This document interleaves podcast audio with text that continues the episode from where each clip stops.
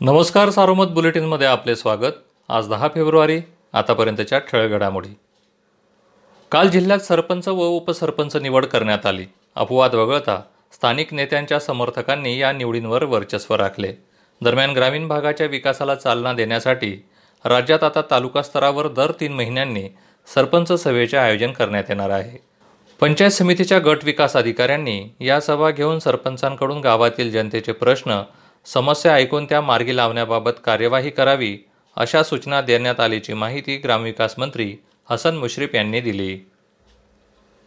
अहमदनगर जिल्हा सहकारी बँकेच्या एकवीस संचालकांपैकी चार जागा आधीच बिनविरोध झाल्या आहेत. उर्वरित सतरा जागा बिनविरोध काढता येतील का? याची चाचपणी मंगळवारी महसूल मंत्री बाळासाहेब थोरात यांनी संगमनेरमध्ये घेतली. जिल्ह्यातील नेते त्यांच्या भेटीसाठी पोहोचले होते.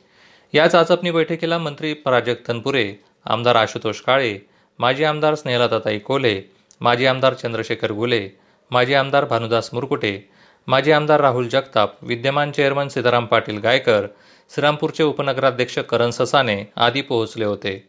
मंत्री थोरात व तनपुरे यांनी समीकरणांचा आढावा घेतला. सावित्रीबाई फुले पुणे विद्यापीठाच्या पदवी व पदव्युत्तर पदवीच्या प्रथम सत्राची परीक्षा पंधरा मार्चपासून ऑनलाईन पद्धतीने घेण्याचा निर्णय परीक्षा मंडळाच्या बैठकीत घेण्यात आला.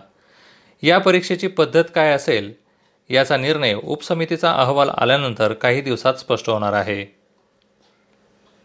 राज्यातील सहकारी संस्थांसह नगर जिल्ह्यातील दोन हजार वीसमध्ये मुदत संपलेल्या सर्व सहकारी संस्थांचा निवडणूक कार्यक्रम आज जाहीर होण्याची शक्यता आहे.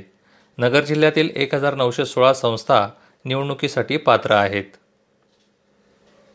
करोना लसीकरणाचा पहिला टप्पा पूर्व नियोजनाप्रमाणे संपत नसल्याचे लक्षात येताच आरोग्य यंत्रणा जागी झाली आहे. त्यामुळे पहिला टप्पा पूर्ण करण्यासाठी घाई सुरू झाली आहे.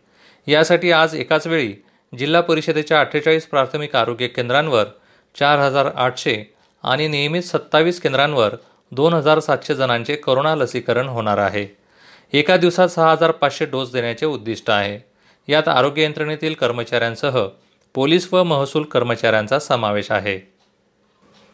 या होत्या ठळक घडामोडी सविस्तर बातम्यांसाठी वाचत राहा दैनिक सारोमत किंवा भेट द्या देशदूत डॉट कॉम या संकेतस्थळाला. नमस्कार.